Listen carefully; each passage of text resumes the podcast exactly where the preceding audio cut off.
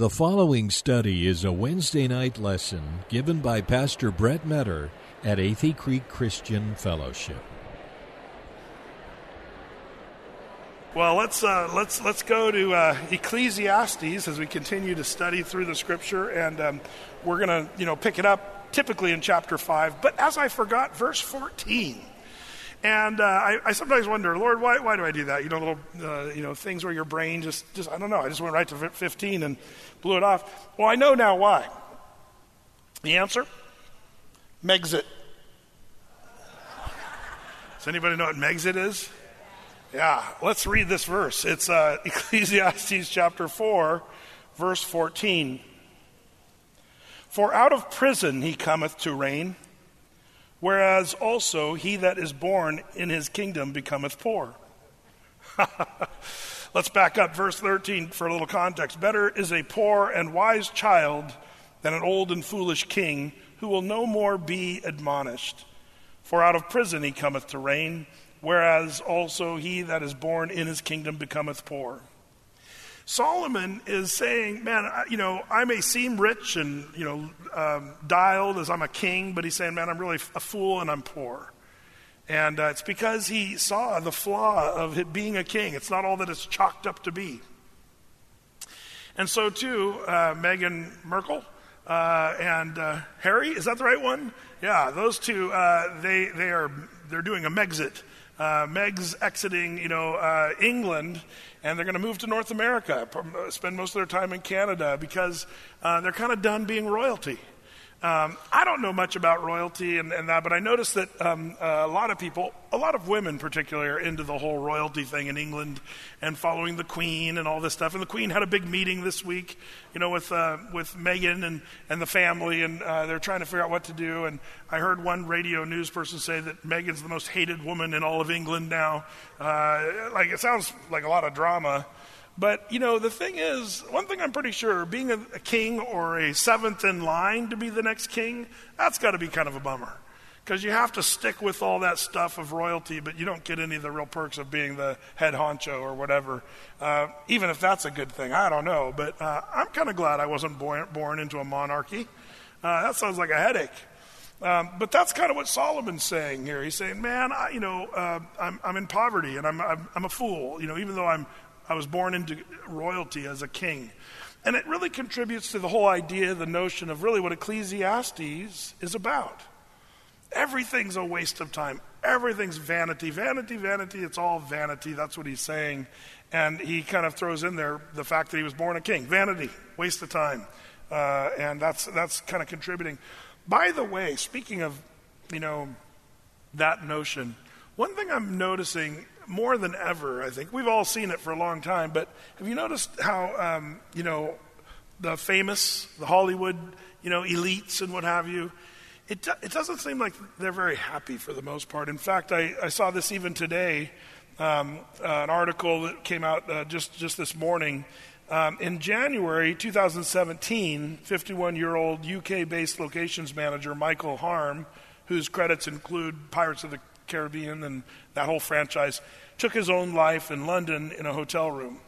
Uh, shortly before Harm, he sent a note to a friend that's also in the movie industry describing his work as one of the loneliest jobs on a film, one that came with no H R, and he urged more care on film sets. And then he killed himself.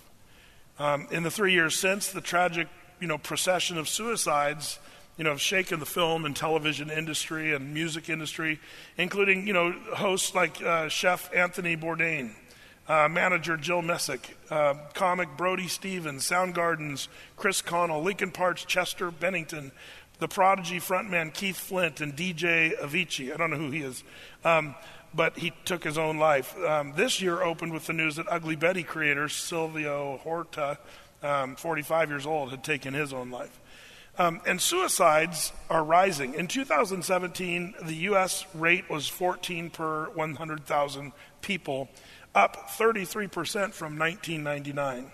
Suicide is now the second leading cause of death for people aged ten to thirty-five, um, according to the C D C. The highest female suicide rate from two thousand twelve to two thousand fifteen occurred in the combined fields of the arts, design, entertainment, sports, and media.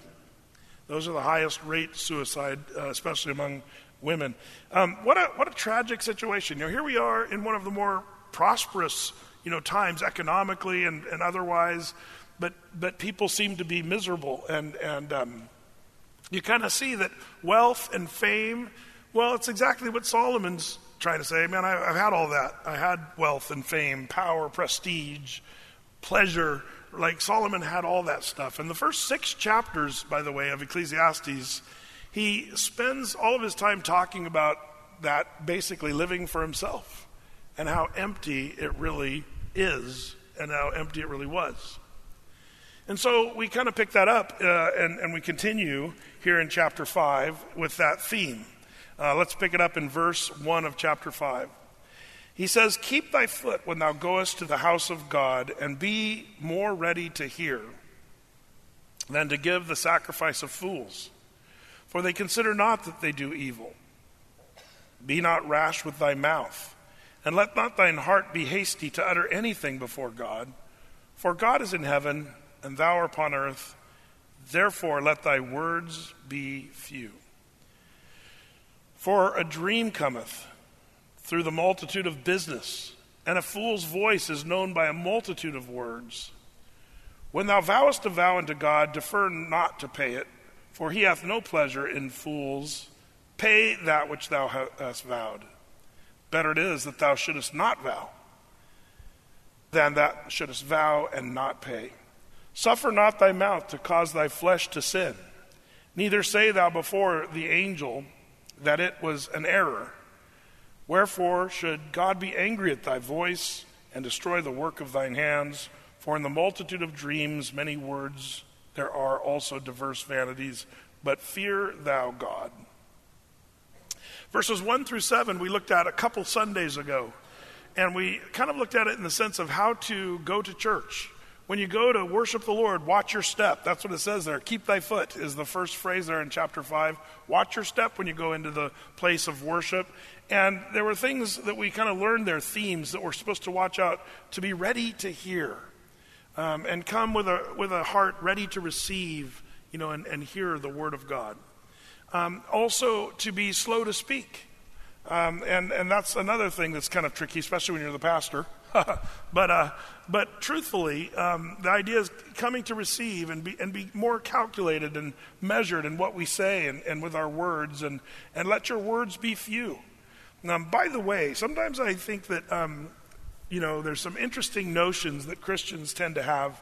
And um, we think that we can speak uh, more and more and try to puff air into what we're doing with the Lord or what we are claiming we're doing for the Lord. And I think that's something that we should kind of be careful about, watch out for. So um, the idea is, you know, sometimes Christians, we, we tend to puff air into stuff. Um, question, does the Lord hear us for our much speaking? Um, there's, a, there's a big trend by, right now, and I, and I got to be really careful here because um, prayer is beautiful and powerful, and we should do more of it. Um, and I love it that there's churches that are doing more and more prayer and fasting, um, and uh, and that's great. And and um, and we should be doing the same. But at the same time, I also have to say something, that there's kind of this thing that we have to watch out for in this attitude of, oh, we're praying a lot. We're, we're doing a whole week of prayer. In fact, I think this church is doing a week of prayer right now. Some of you might even be fasting as we speak because there's kind of a thing right now. And that's great. I commend that. But one of the things about fasting that we have to be careful of is Jesus talked about, you know, um, kind of not letting people even know you're doing it.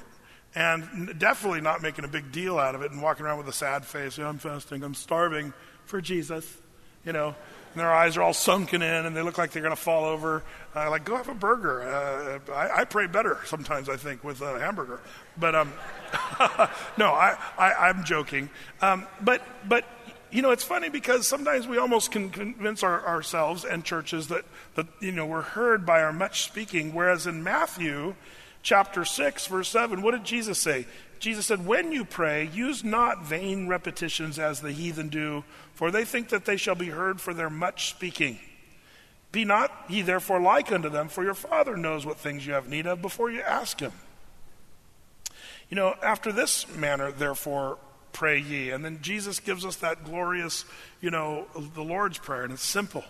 And you can pray it in like fifteen seconds, but it's powerful and it's meaningful. And, and we have to be careful not to um, think that God hears if we, you know, are praying with much words or even fanciful words. You know, some people think if they pray in King James English that somehow God connects a little better. God speaks King James, you know, so thou didst sustaineth all thingseth, you know, and people start trying to flash up their, their you know, sermons and what, or, or prayers or whatever, and it's it's a mistake. Um, I think that we think we're impressing God or something like that. We have to be careful about that. But he says, let your words be few. Uh, that, that's and, and Solomon's really right about that particular one as we approach the, the worship of the Lord. And he, we talked about vowing a vow. We looked at that uh, two Sundays ago as well. And especially if you're vowing a vow before the Lord, um, don't defer to, to pay it. Um, but fear God. Have a healthy fear of God. That's the idea. So we looked at that. If you missed that, you might want to, you know, go online and catch up on those first seven verses of chapter five. But he continues in verse eight. If thou seest the oppression of the poor and violent perverting of judgment and justice in a province, marvel not at the matter.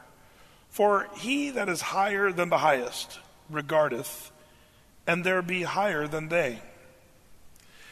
Now, what do you do with this? What is Solomon saying? Well, he's saying something that's true. My question is, why is he saying it?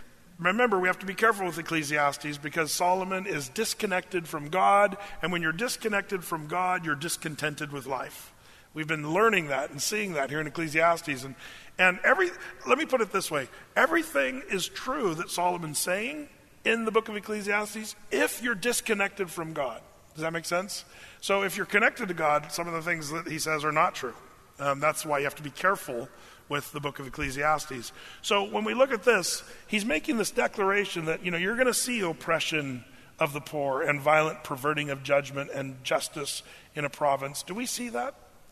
Do we see perverting of, you know, justice and, and, uh, and you know, the uh, should we marvel at the matter? As he says, don't marvel at it. Um, but then he makes this argument because God is higher than the highest, and he's going to take care of it. He's going to intervene. He's going to do something about it. Now, if Solomon's saying that to help us not to stress out about it, um, that's great. But if he's doing it, and, and I suspect that Solomon, the wealthiest guy on the planet, uh, the king, the guy that's just kind of chilling and what have you, um, I, I suspect he's saying it because he's so, it's all a waste of time. Don't even care for the poor because God's going to take care of it. I get the sense that Solomon is kind of saying, yeah, God's got it, so I'm not going to worry about it. That's sort of the attitude of the book of Ecclesiastes. He's just saying it's all a waste of time. It's all vanity. But one of the things you and I know that the Bible tells us all about, caring for the poor. And it's something that God wants to use his church to be the ones who actually do care for the poor. And you see that all through the New Testament. And that's why we should individually be uh, concerned about the poor, but also corporately as a church, we should be care- concerned about the poor. And we do. We do help the poor. We reach out uh, in ways on missions around the world, but also locally here. Um, we try to help the poor all the time. Um, our pastoral staff is constantly meeting with people who are in need and, you know, uh, in trouble.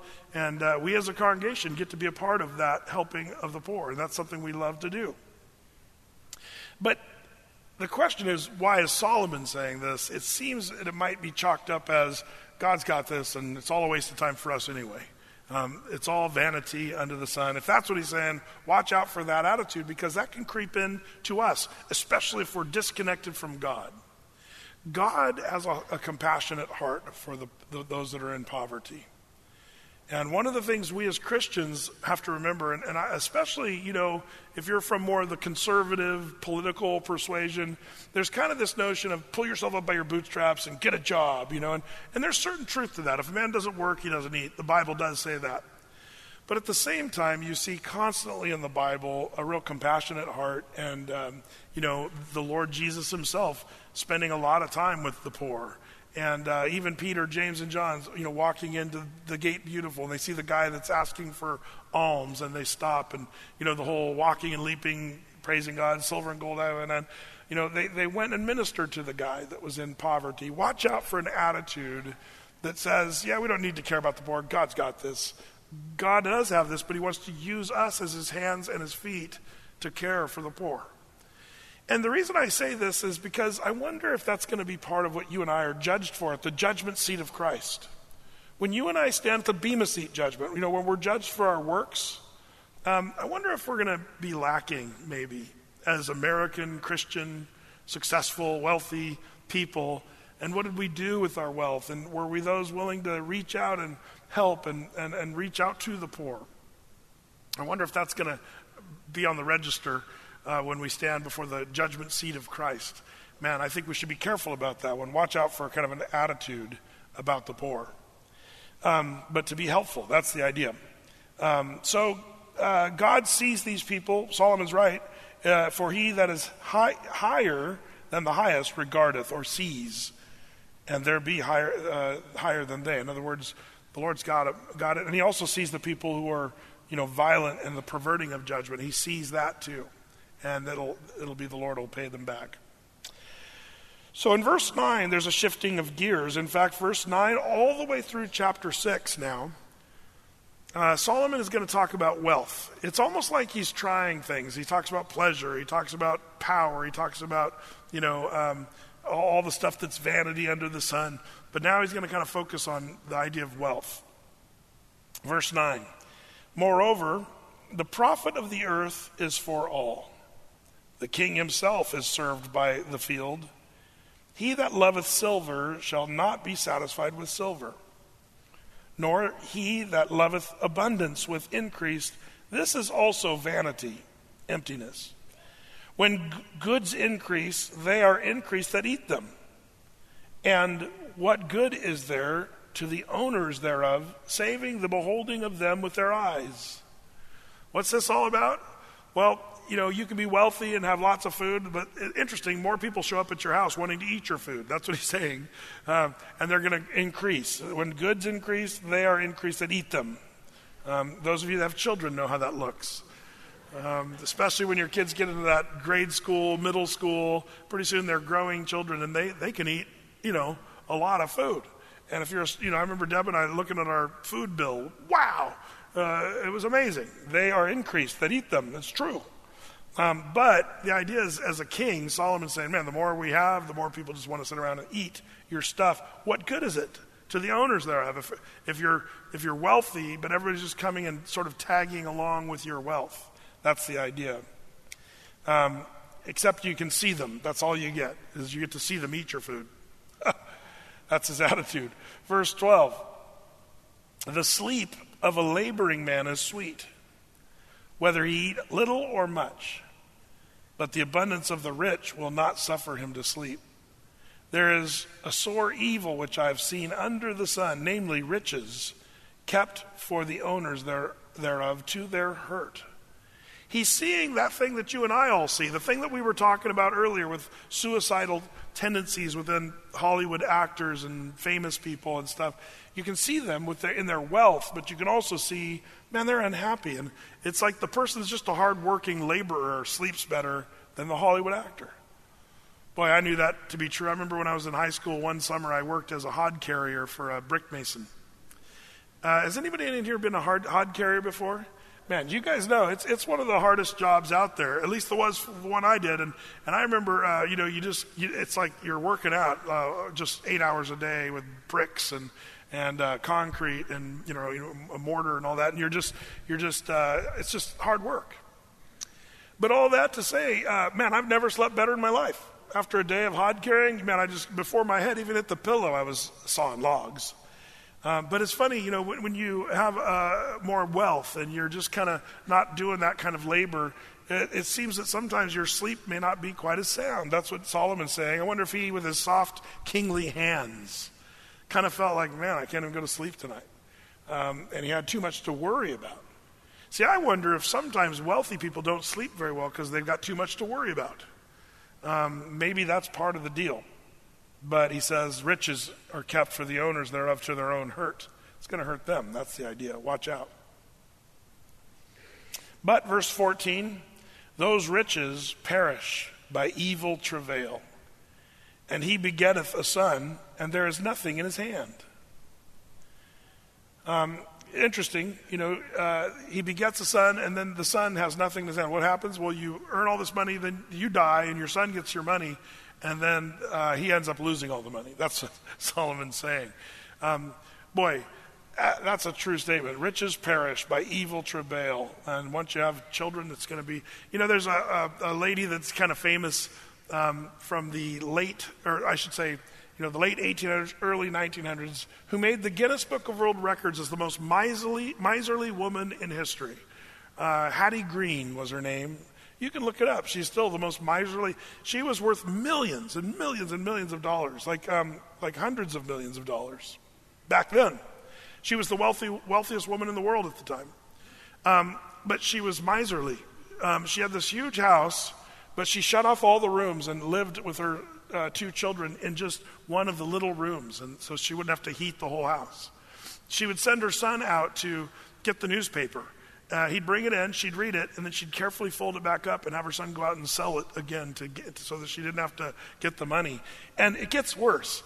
Um, her son was out in the street, uh, and he broke his leg, and so she rushed him to the, you know, the free medical clinic, but it was closed that day. So she didn't want to go to the hospital, so because she, she didn't want to have to pay for it, even though she had hundreds of millions of dollars. So she tried to fix his leg herself, but she did a bad job. He got gangrene, and he had to have his leg amputated. Like, like the story just goes on on this lady who, who was just the richest woman in the world, but she just didn't want to spend a dime on anything, especially when it came to her children. And then, you know, once she died, her, her children inherited the money, and then they, you know, passed it down. It just it ended up fizzling. But, you know, it, it, it's kind of like that. You know, there's this weirdness that happens with extreme wealth. Solomon, he's saying, man, you know, uh, those riches perish, and they end by travail or trouble is what he's saying. Um, verse fifteen, as he came forth of his mother's womb, naked shall he return to go as he came. And he shall take nothing of his labor, which he may carry away in his hand. Um, in other words, there's no U-Haul following the hearse. And, and verse sixteen, and this also is a sore evil, that in all points as he came, so shall he go. What profit hath he that hath labored for the wind? All his days He uh, also, he eateth in darkness, and he hath much sorrow and wrath in his sickness. Man, he's just bummed out. Riches are not the answer. You end up empty. You can't take it with you. You just go down to the grave. That's kind of what he's saying. Verse eighteen. Behold that which I have seen. It is good and comely for one to eat and to drink and to enjoy the good of all his labor that he taketh under the sun all the days of his life, which God giveth him, for it is his portion. Every man also to whom God hath given riches and wealth, and hath given him power to eat thereof, and to take his portion, and to rejoice in his labor. This is the gift of God, for he shall not much remember the days of his life, because God answereth him in the joy of his heart. Interesting that Solomon kind of ends this realizing that, well, maybe it's all a gift from God. And uh, this is where he's touching on. Remember, I told you Solomon has moments of speaking truth uh, here in this in this book. This is one of those moments, and it's true. You know, James chapter one verse seventeen kind of echoes in the New Testament sort of what Solomon's saying there in the Old. In in James one seventeen, it says, "Every good gift and every perfect gift is from above, and cometh down from the Father of lights, with whom there is no variableness, neither shadow of turning." Every good gift, every perfect gift comes from the Father of lights, comes down from the Father of lights. And that's what Solomon's saying. Maybe God gives you all this stuff. The problem is Solomon doesn't understand what it's really for. See, in the New Testament, we understand God gives us good gifts, but it's not there just to make us happy as much as we, we are to ask, how are we to please the Lord with what he's given us? That's the, the thing that Solomon seems to be missing. The, the eternal weight that uh, comes from a person who takes their wealth and uses it for God's purposes. Um, there's nothing cooler, by the way, than a wealthy person who knows how to be giving and knows how to serve the Lord with their wealth. One of the motivational gifts of Romans chapter twelve you know, along with, you know, Bible teaching is what I love to do. And there's other, you know, Romans twelve sort of gifts, administrative gifts and certain things that people do. But one of those gifts that's listed there in Romans twelve is giving. And usually the person who has a gift of giving has also got a gift of earning. They know how to, you know, make a good living. Uh, I never forgot, I got to see a little snapshot of this um, one time where um, uh, I went to this couple's house, and um, and what was interesting about that was um, that they were really wealthy. Um, they had a beautiful home. I, I'm going to guess and say it was probably a five thousand square foot home, and uh, it was like a the mansion. I'd never seen a house that big. And uh, we went through there and, and had dinner, and, and the reason we were there is they were prepping me to go to Africa the first time with them. And so uh, we we met them, and I was just kind of blown away. And and um, but they they loved going to Africa. And they'd been many many times. I, I'm guessing you know more than a hundred times. Like they, they every year they'd go multiple times for many many years. They went to Africa, and they would go over there and help the church in Burkina Faso, Africa. That's how I was introduced to Burkina Faso, is through this couple. But we, we got to Burkina Faso, we landed, we drove in this little car, all stuffed in this little car that was sweaty and hot, and, and we drove out, way out into the bush, uh, and then we all, uh, you know, kind of started ministering out in this place in the middle of nowhere, one hundred twenty degrees, like it was crazy how, um, you know, uh, out there it was, and hard, hot, sweaty. And there were no mats, there were no beds, there was no place to sleep except on the dirt. Um, and I remember seeing this couple, you know, a few weeks earlier I saw them in their beautiful home. A few weeks later I saw them sleeping in the dirt um, with a bunch of African people uh, out in the middle of nowhere. And I saw what they were doing. And, and, and then I watched them over the years. Uh, and uh, Jan and Jerry, they, they, uh, they, would, they would come home, and he just had a gift of learning how to, you know, he just knew how to make money, build a subdivision, take all the profit of that, and run to Africa and build churches and dig wells and help people in Africa and share the gospel. And I remember just watching how the Lord just blessed all of his business endeavors. And, you know, they were happy in their nice house uh, at home, but they were never happier when they were sleeping in the dirt with a bunch of African people. It was just really something for me to see. And I remember thinking, that's the person that's got a gift of giving, a heart of giving.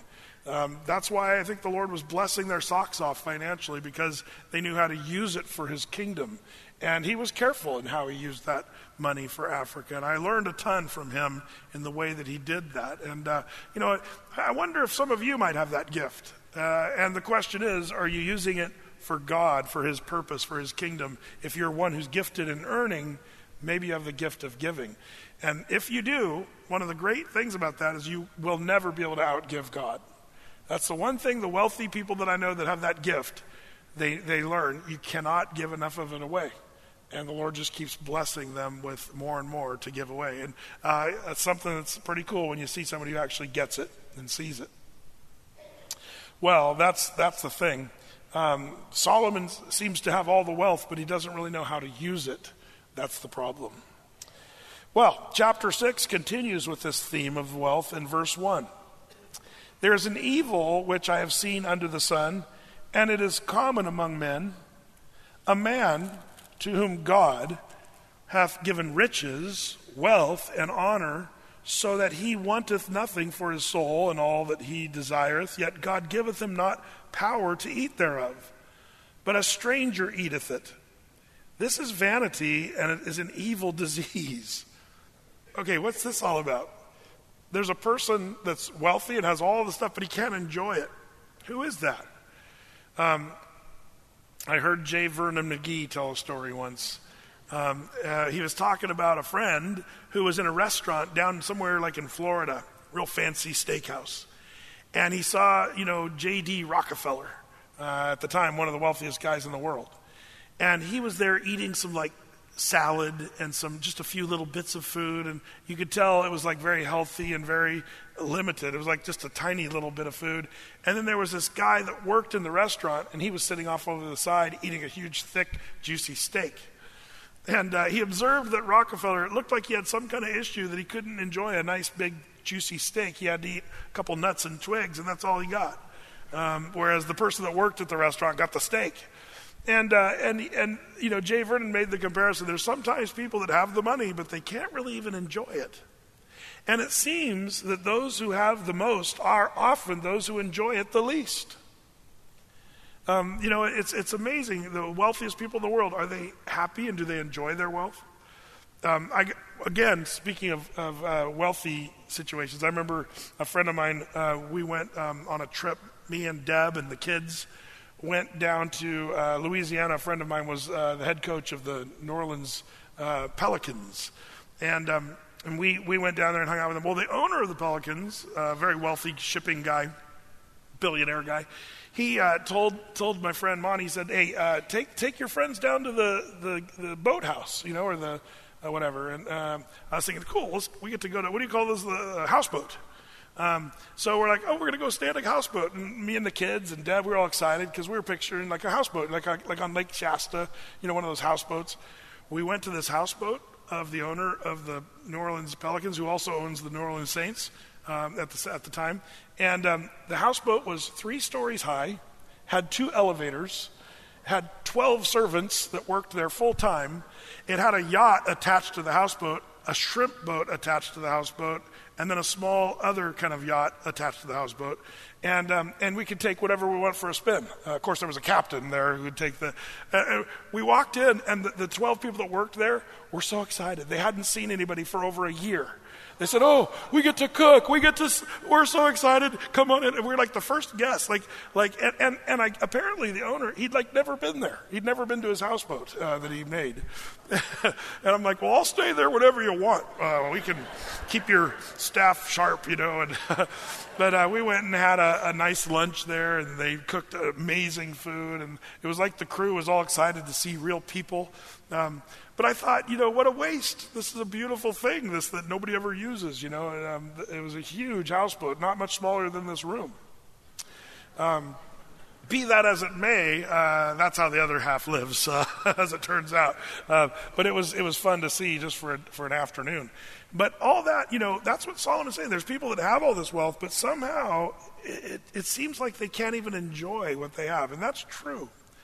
And that's, again, where it gets down to wealth. Is it a good thing or a bad thing?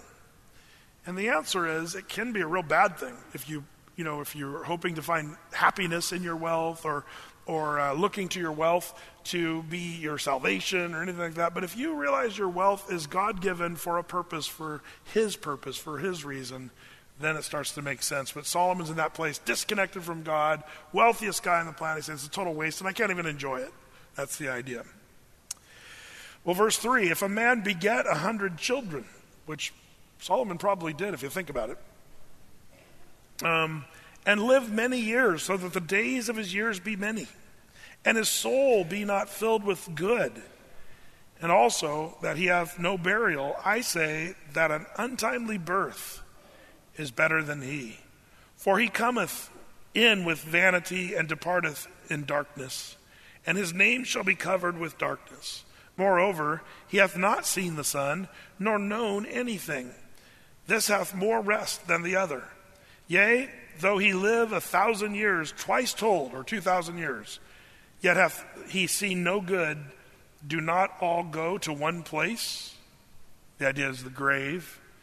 All the labor of man is for his mouth, and yet the appetite is not filled. For what hath the wise more than the fool? What hath the poor that knoweth to walk before the living? Better is the sight of the eyes than the wandering of the desire. This is also vanity and vexation of spirit. That which hath been is named already, and is known that it is man. Neither may he contend with him that is mightier than he, seeing there be many things that increase vanity. What is man the better? For who knoweth what is good for man in this life? All the days of his vain life which he spendeth as a shadow. For who can tell a man what shall be after him under the sun? He's saying, man, you can't tell the future. You don't know what's going to happen. You know, it's interesting because he says in verse nine, better in this is the sight of the eyes than the wandering of the desire. The things you actually can see, uh, it's better than what you are hoping for, or, you know, wishing about.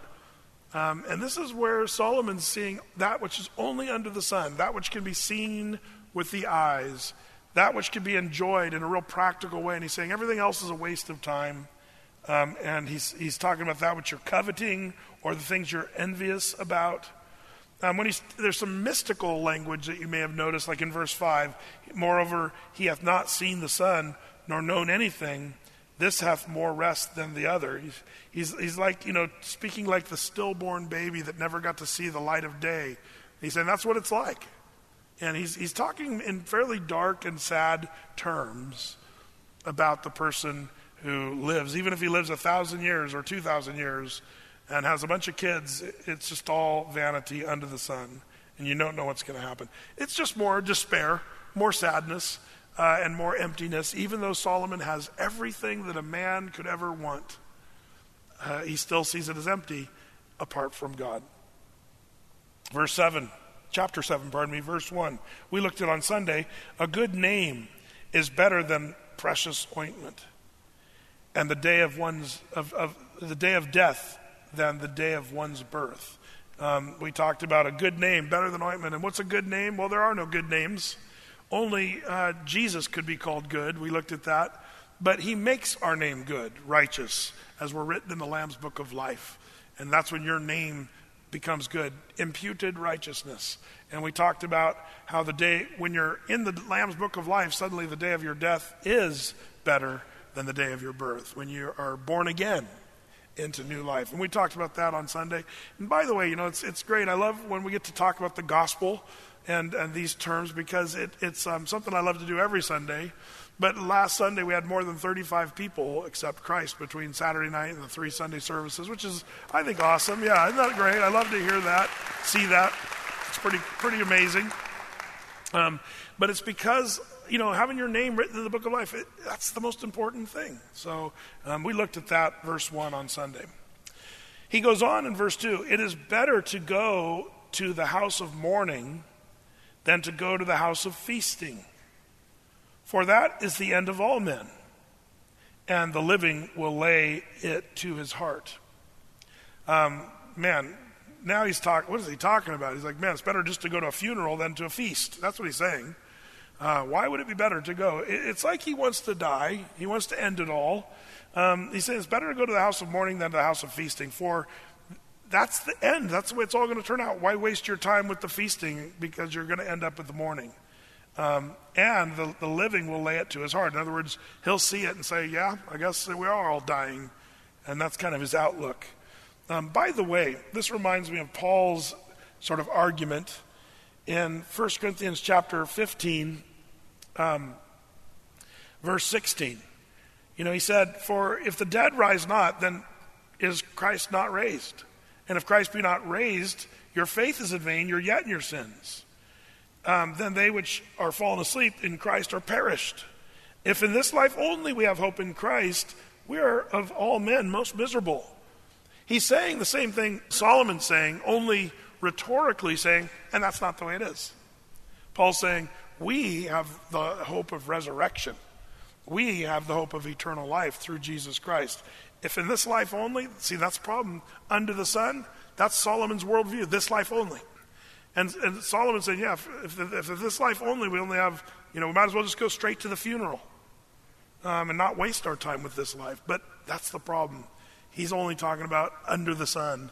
Paul says, nope, we get to be under the sun, S O N, resurrection power, great stuff.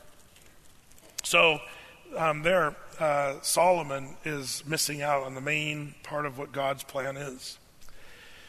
Well, then he goes with another sort of juxtaposition, not only the the funeral or feasting, now he's going to go to sorrow or laughter. He says in verse three, chapter seven, verse three, sorrow is better than laughter, for by the sadness of the countenance, the heart is made better.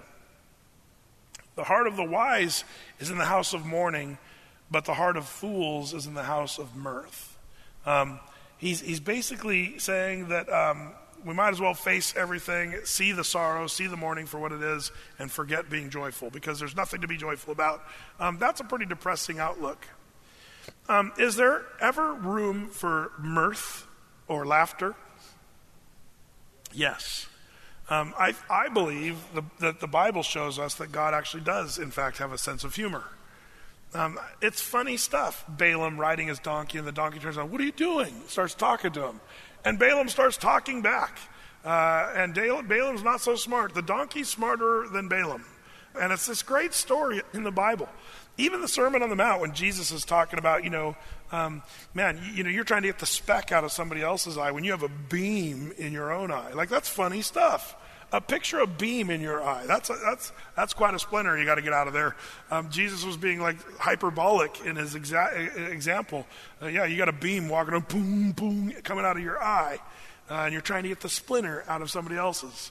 Great analogy. Kind of funny. I wonder if people were chuckling when Jesus said that. Uh, it's possible. Don't know for sure. But I do know that Jesus, the Bible says of Jesus, that he was anointed with the oil of what? Gladness. Um, he wasn't the, you know, the, the Jesus on the T V movies that was looked like he'd smoked a few too many joints and uh, was sunken eyes and very grave and very serious. And when he walked, his feet not moving, but his robe floating across the ground. Uh, that that's not the Jesus, I believe, of the Bible. Jesus was anointed with the oil of gladness. And also, little children don't run up to the guy that looks like the hippie from the sixties that's wasted. Little children run up to the happy adult guy. The guy that's joyful, the guy that they run up and want to sit on his lap, that's Jesus. It was the disciples who were saying, get these kids out of here. And Jesus said, suffer the little children to come to me. I guarantee that Jesus had a joyful demeanor. And so this whole notion that Christians should be demure and sad and very grave, um, that's just an invention of people. And uh, church, churches and denominations sort of, and there's certain churches, man, you walk in, you better not crack a smile. And the pastor for sure better not crack a joke because we know that's unholy, um, which is ridiculous. Um, again, just stupid traditions of people. Um, the Lord gave us humor, and I, I'm thankful for that. Um, well, all that to say, Solomon doesn't get that because he's just depressed. Um, so he says there in verse four, the heart of the wise is in the house of mourning, but the heart of fools is in the house of mirth. He's saying it's foolish to be joyful under the sun, apart from God.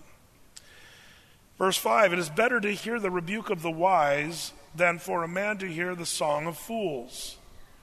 For as the crackling of thorns under a pot, so is the laughter of a fool. This also is vanity. Now this is a really funny little phrase, and when you look at the original language here, it's it's it's actually funnier because Solomon is using a play on words.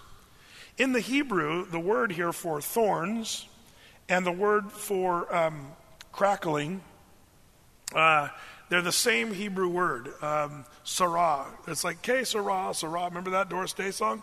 Same word in the Hebrew. Sarah is both thorns and uh, this idea of the, uh, the crackling. Um, and he's uh, he's making sort of a play on words. If, if he would have said this in Hebrew, um, people would have kind of recognized he's just kind of saying something that's f- sort of funny. But the idea is, when you're going to try to cook or boil water under a pot, can you do it with a few thorns? Can you heat up a pot with a bunch of crackled up thorns? No. You need you need that, you know, maybe you can start a fire with thorns, but you can't get a pot of water hot with thorns. You need wood and log or fuel that's going to burn hot and long. Um, and that's the idea. He's saying you can't do it. Um, that's he's, that's what he's saying. Laughter of the fool is just emptiness. You can't cook anything with it. Which again, a apart from God, that's that would be his view. Verse seven, surely oppression maketh a wise man mad, and a gift destroyeth the heart. Um, the word destroying the heart could also be translated as perverts judgment. Um, oppression maketh a wise man mad, and a gift destroys the heart, or perverts judgment. Um, by the way, do you notice the nature of these um scriptures of chapter seven? It's shifting gears to be sort of echoing the book of Proverbs. Did you notice that? That he's starting to talk the language of Proverbs here, which is kind of interesting. He, he's kind of, you know, he's, remember how Proverbs are sort of A and B? You know, this and this and this, then this and this and this. And, and we, we studied that when we were in Proverbs. He's kind of going back to that technique, and he's saying some stuff that's true, um, but again, it's our job to sort it out. Um, he goes on, Uh, in verse eight, better is the end of a thing than the beginning thereof, and the patient in spirit is better than the proud in spirit. Um, kind of an interesting notion. Uh, some of you are really good at beginning stuff, but you lose your patience and you don't finish. Some of you are not finishers. Others of you are the kind of people that you'll finish if it kills you. Um, and you're patient to maybe even a fault. Uh, and then there's some of you that are somewhere in between. And uh, Solomon's saying, man, it's better to end the thing than just the beginning. Uh, and he's saying, you know, you can start pridefully something. Hey, I am going to do this. I'm going to start a business and I'm going to make this work. And that person comes up with the glorious ideas but never follows through. And he's making a point that that's the foolish behavior. Be not, verse nine, be not hasty in thy spirit to be angry, for anger resteth in the bosom of fools. Hey, is that a true statement? Yeah, and, and we know that because other scriptures, right? Remember, with Ecclesiastes, you have to compare what Solomon's saying with other scripture to see if he's talking about under the sun, S O N, or under the sun, S U N. And this one works with both. Um, it's true, the Bible tells us to be slow to anger. And thankfully, the Lord is slow to anger. I'm thankful for that about our Lord. Verse ten, say not thou, what is the cause that the former days were better than these? For thou doest not inquire wisely concerning this. What's this about? Glory days. Man, we would have won state if I could go back and play then. And I could, if we did that play the way I wanted to do it, not with the, we would have won state. Okay, Uncle Rico, you better kind of back off on that because Solomon's right. The glory days are, are not uh, all that they're chalked up to be. That's one thing I've noticed about uh, glory days. It's funny how there's a human thing that happens where we remember the good old days, but they really weren't the good old days. Do you know what I mean? Like, um, you know, I, I, I can see that even in my own life of things that I have fond memories of, but then I really think about it and I go, yeah, there were, there were some good times, but there was also a lot of bummers and challenges, and I'm glad we're not living in those days anymore. Um, and uh, and I think we have to be careful to maybe be focused on the here and now. Lord, what do you got for me today? How am I to live today? And I've seen people sort of crippled with remembering the good old days. And it happens the older we get, we can almost lose an ability to be effective because we're stuck in the good old days and we're not willing to see new days, new times, new things that the Lord might be doing. And what I love about the Lord is he moves differently in different times and ages.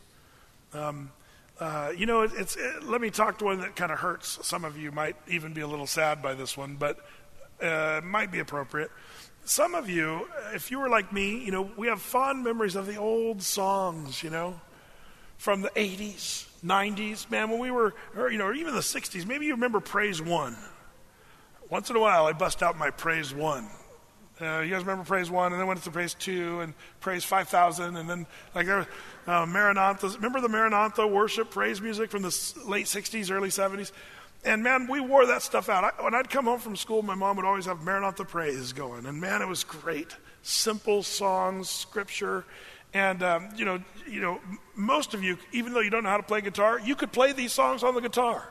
Like they were they were so easy to play and simple to sing and the words easy to memorize. And man, it was just glorious. Some of you are like, yeah, Brett, preach it, brother. But that was like the sixties and seventies. Do we really want to go back to that?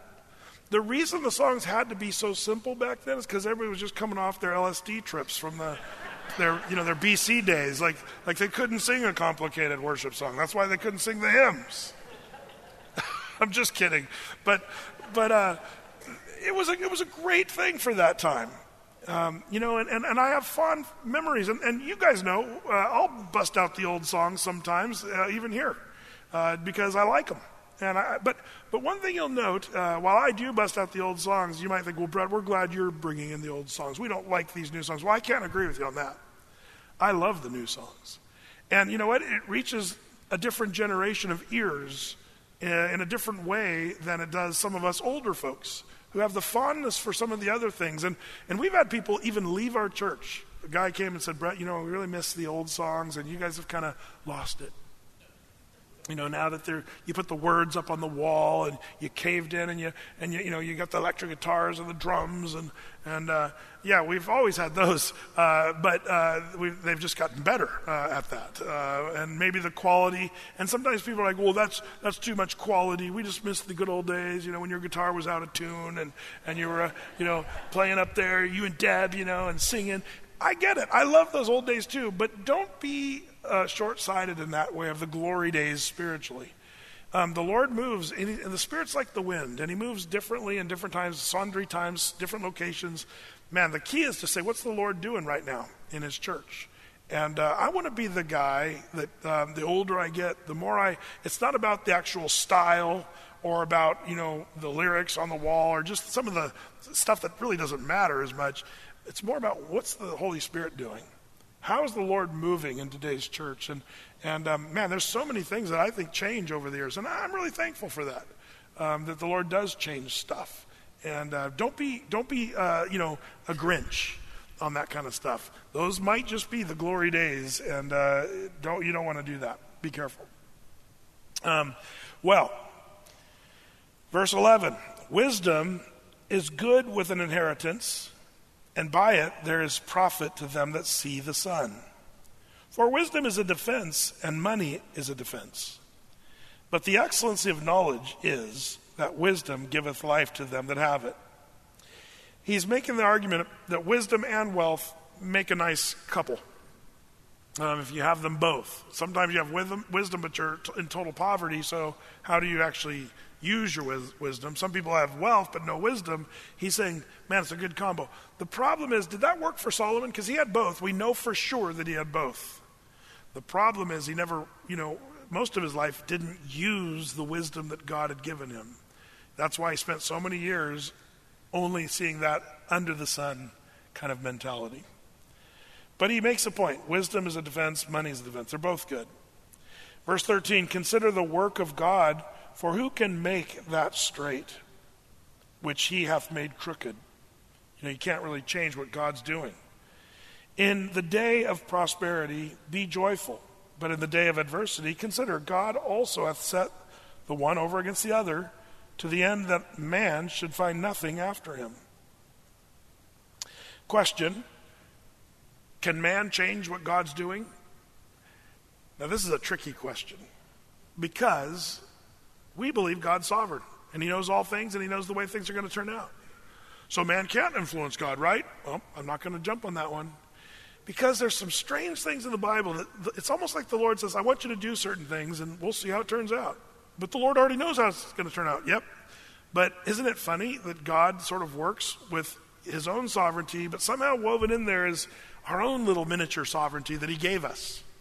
Uh, let me give you the prime example. Do you remember when the children of Israel were murmuring in the wilderness, and the anger of the Lord was kindled against the people as they complained against Moses and against Aaron? And, and the Lord said, Moses, step aside. I'm going to fry these people, and I'm going to make of you a mighty nation. If I were Moses, I'd be like, okay, Lord, I'd get away and say, there you go, cook them up. Because they were just horrible to Moses. They were constantly being horrible to Moses. I'd be like, yeah, you're like, Brett, you're our pastor. Uh, yeah. Sorry about that. Moses, do you remember what he did? You know, he could have thought, man, it'll be great. I'll be the father of the mighty nation. They'll sing, instead of Father Abraham, it'll be Father Moses, had many sons, had many sons, had Father Moses. This will be great. But Moses didn't do that. Moses, does anybody remember what he did?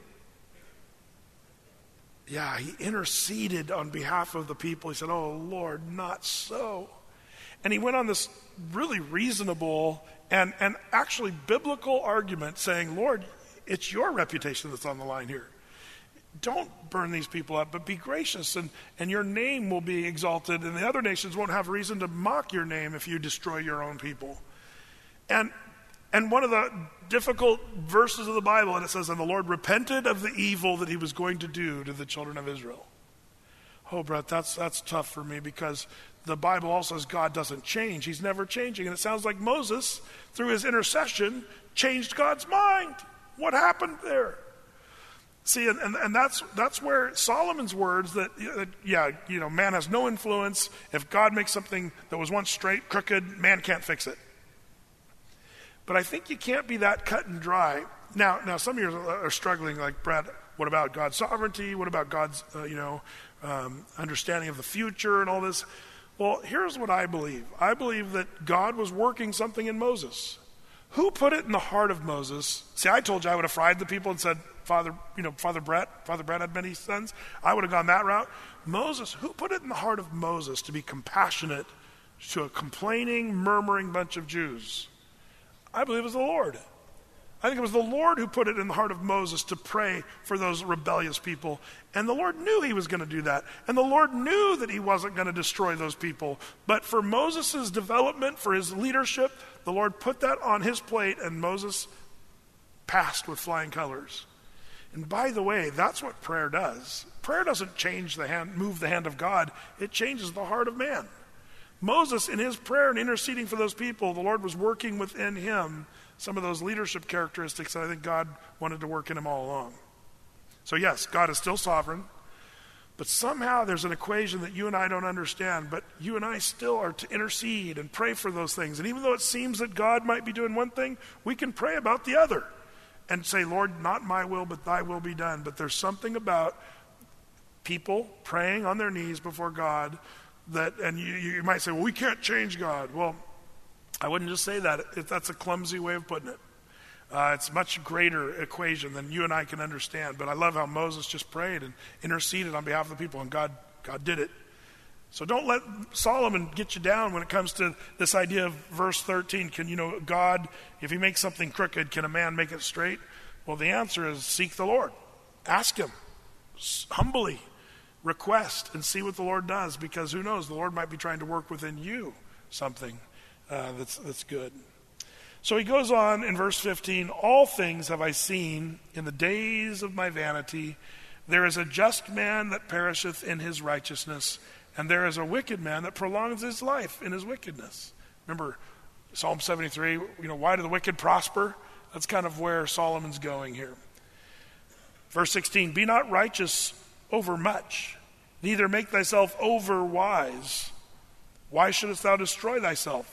Be not over much wicked, neither be thou foolish. Why shouldest thou die before thy time? It is good that thou shouldest take hold of this, yea, also from the, this withdraw not thine hand, for he that feareth God shall come forth of all of them, or of them all. Um, so, you know, um, don't defend or try to stand up for your own righteousness, but also don't try to stand up and defend your wisdom, um, or your wickedness. Um, you know, don't be over righteousness. You might call it self-righteous, is what he's saying. Verse nineteen, wisdom strengtheneth the wise more than ten mighty men which are in the city. For there is not a just man upon the earth that doeth good and sins not. Is that true, verse twenty, what Solomon's saying? Yeah, uh, it's almost like Paul borrowed that from Solomon. Romans, you know, thirteen talks about that kind of stuff, uh, five. Um, also, verse twenty-one, um, it says, also take no heed unto all words that are spoken, lest thou hear thy servant curse thee. Um, you know, don't don't pay attention to everything that is being said about you or about stuff. That, that's a hard one, isn't it? Have you ever had people talking bad about you and not paying attention to that's kind of hard? Um, that's kind of what he's saying. Don't take heed unto all the words, verse twenty-one, that are spoken, lest thou hear thy servant curse thee. For, verse twenty-two, oftentimes also thine own heart knoweth that thou likewise hast cursed others. Boy, that's an interesting thing. Solomon's saying, yeah, people are saying bad stuff about you, but you've said bad stuff about other people, so chill. One of the things you and I should probably be careful about is getting hung up on what people say about us. And especially the more effective you are in ministry, serving, the more people are going to say stuff. And I've seen, you know, in my own tendency to get sort of hung up on what people say. And you, you kind of have to just, you know, um, let that bounce off you. I remember my pastor when I was younger, he said, Brett, when you teach a Bible teaching, you're going to have your critics and you're going to have people that love what you did. And um, he said, here's, here's what you need to be careful. He said, don't ever believe your own press clippings. Don't believe them. Whether they're good or bad, don't believe them. If people are like, oh, that was the most amazing teaching, they're lying to you. Or if they come and say, that teaching was from the pit of hell, they're lying to you. Um, don't believe your press clippings. What matters is kind of what the Lord is saying and what he's doing. And that was good advice. And I didn't even know how much I'd have to employ that don't believe your press clippings kind of thing over the years. And some of you might have to have that advice taken as well. That's kind of what he's talking about. Verse twenty-three, all this I have proved by wisdom. I said, I will be wise, but it was far from me. that which is far off and exceeding deep, who can find it out? I applied mine heart to know and to search and to seek out wisdom and the reason of things, and to know the wickedness of folly, even the foolishness and madness. And I find more bitter than death the woman whose heart is snares and nets, and her hands as bands or bonds. Who pleaseth God shall escape from her, but the sinner shall be taken by her.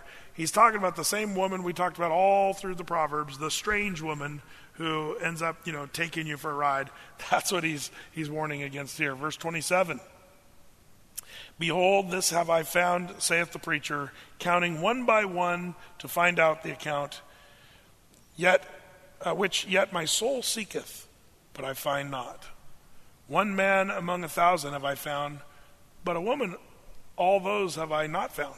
uh, apparently not. He, he's got a thousand wives, or, you know, three hundred concubines, seven hundred wives, and he says, still looking for that woman. Found one man in a thousand. Uh, I don't know what to make of that, but I'll leave that for you guys to figure out. Verse twenty-nine, lo, this only have I found, that God hath made man upright, but they have sought out many inventions. Or the idea is, you know, God made us upright, but we create or invent evil things is kind of the idea. That's Solomon's outlook. That's where he's at. You kind of see that Solomon is sort of in and out of truth, and he's weaving in his frustrations. But this is the kind of thinking that goes into a person that's disconnected from God, not really walking with God. And things don't make sense when you're not really walking with the Lord. Um, man, what a, what a key, what an important thing to remember. So as we continue through Ecclesiastes, we're going to see a little bit of a shifting of gears next week as we uh, reach into chapter eight, and we'll see what the Lord says to us through this book. In Jesus' name, let's pray. Lord, as we continue to travel through Ecclesiastes, we see the worldview of a guy who's struggling and wrestling and really not walking in truth, trying to find wisdom and trying to live wisdom, but, but acting foolishly, and and the despair and the depression and all that stuff, Lord. We, we see that same tendency within human nature today to try to find the answer to life apart from your son, Jesus. And Lord, one thing Solomon's right is um, under the sun, there's nothing worthwhile. It's all vanity. But under the Son, S O N, under your Son, Jesus, who came to die on the cross for our sins and was buried and rose from the grave that we might have life and that we can be born again into new life. Lord, we know that everything becomes important, that all things are working together for good for those who love God, those who are called according to the purpose of God. Lord, we know that there's so much good, and even the bad things, you turn them out to be good. You, you take what even Satan means for evil, and you're able to work it out for good. So, Lord, as Solomon struggles with us, help us to grow and be mature believers, walking with you, trusting in you, knowing that you work everything out. So we commit this, Lord, this time in your word, and pray that it bring forth good fruit this evening. In Jesus' name, amen. To take advantage of our media ministry, we encourage you to visit us anytime at athey creek dot com. Where we have all of Pastor Brett's Bible studies available as a free download.